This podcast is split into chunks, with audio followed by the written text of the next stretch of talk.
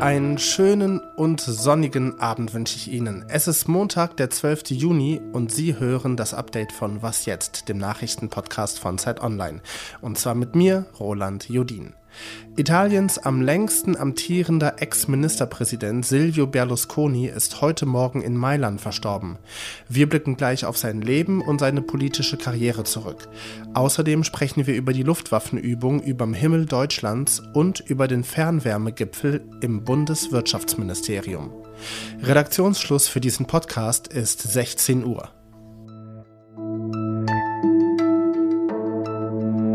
Milliardär, Playboy, Medienmogul, Populist, Chauvinist.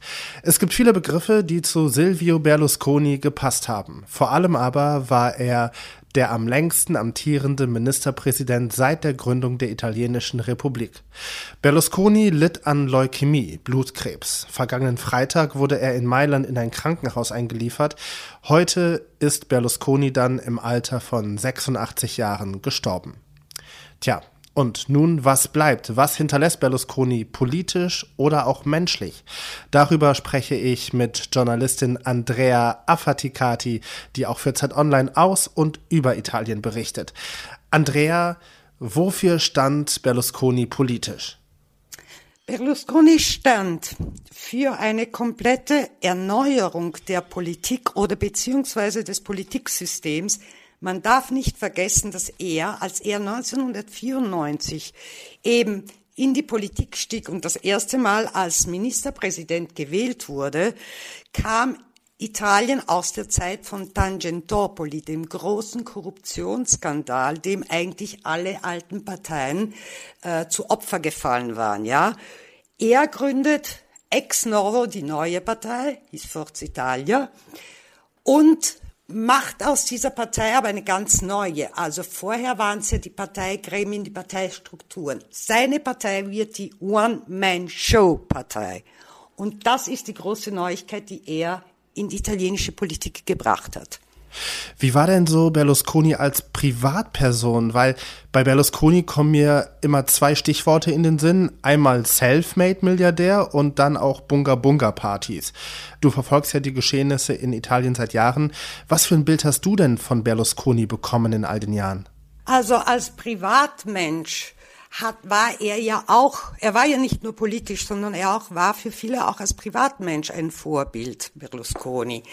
Und Berlusconi hat zum Beispiel einmal gesagt, na ja, wer die Steuern hier in Italien bezahlt oder sie unterstützt, der muss ja irgendwie auch einen Dachschaden haben, denn sie sind zu hoch.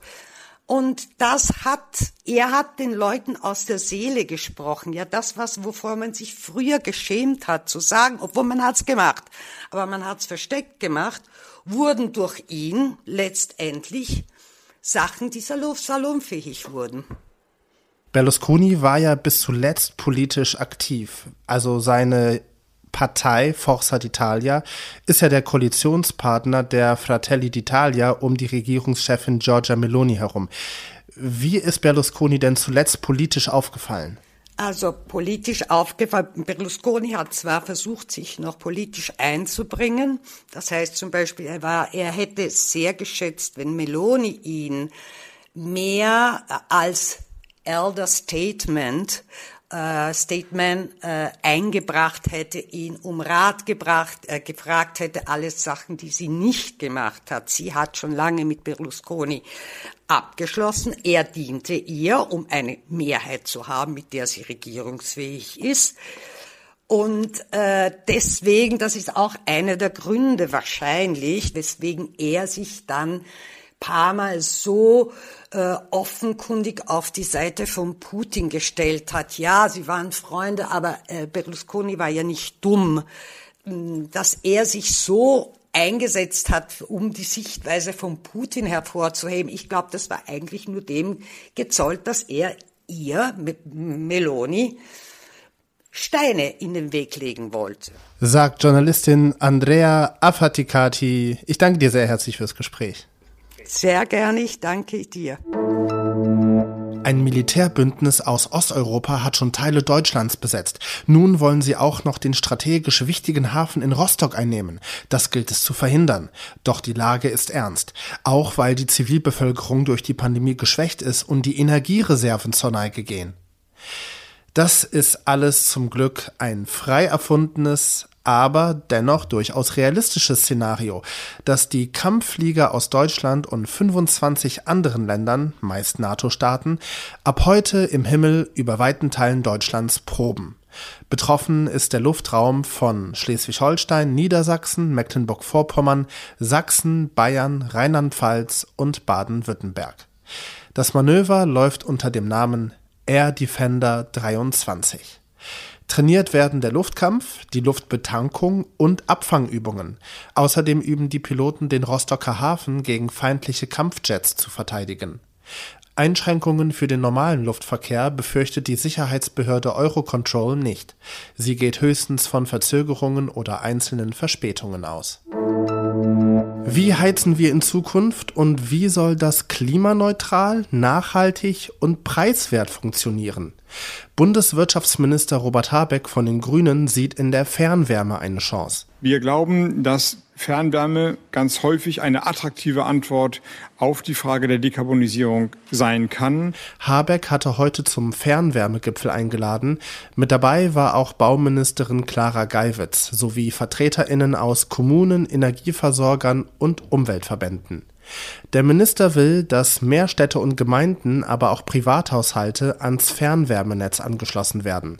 Momentan seien das nur 14 Prozent.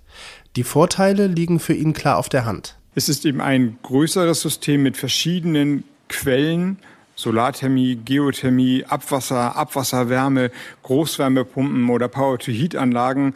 Und je nach Verfügbarkeit, vielleicht auch nach Günstigkeit des Preises, kann man dort dann einspeisen. Mittelfristig sollen pro Jahr 100.000 Haushalte ans Fernwärmenetz angeschlossen werden. Das Ziel, dass jedes Fernwärmenetz zur Hälfte aus erneuerbaren Energien beliefert wird, wurde heute aufgeweicht, um, Zitat, eine flexible Umsetzung in Abhängigkeit von der lokalen Situation und dem Alter der vorhandenen Anlagen zu ermöglichen. Was noch? Jeden Tag 73.000 Leute mehr. Ich spreche da nicht vom Instagram-Account irgendeiner Influencerin, sondern von Netflix.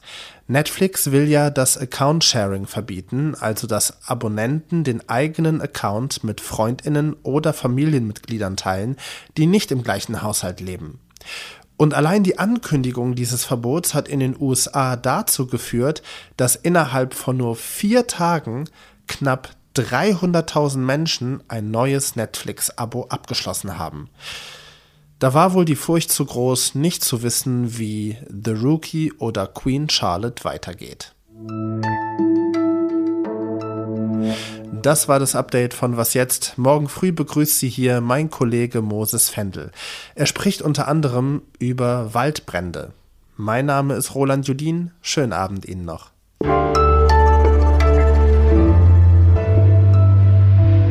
Ehrlich gesagt, ich bin mir nicht sicher, ob wirklich was von ihm bleibt.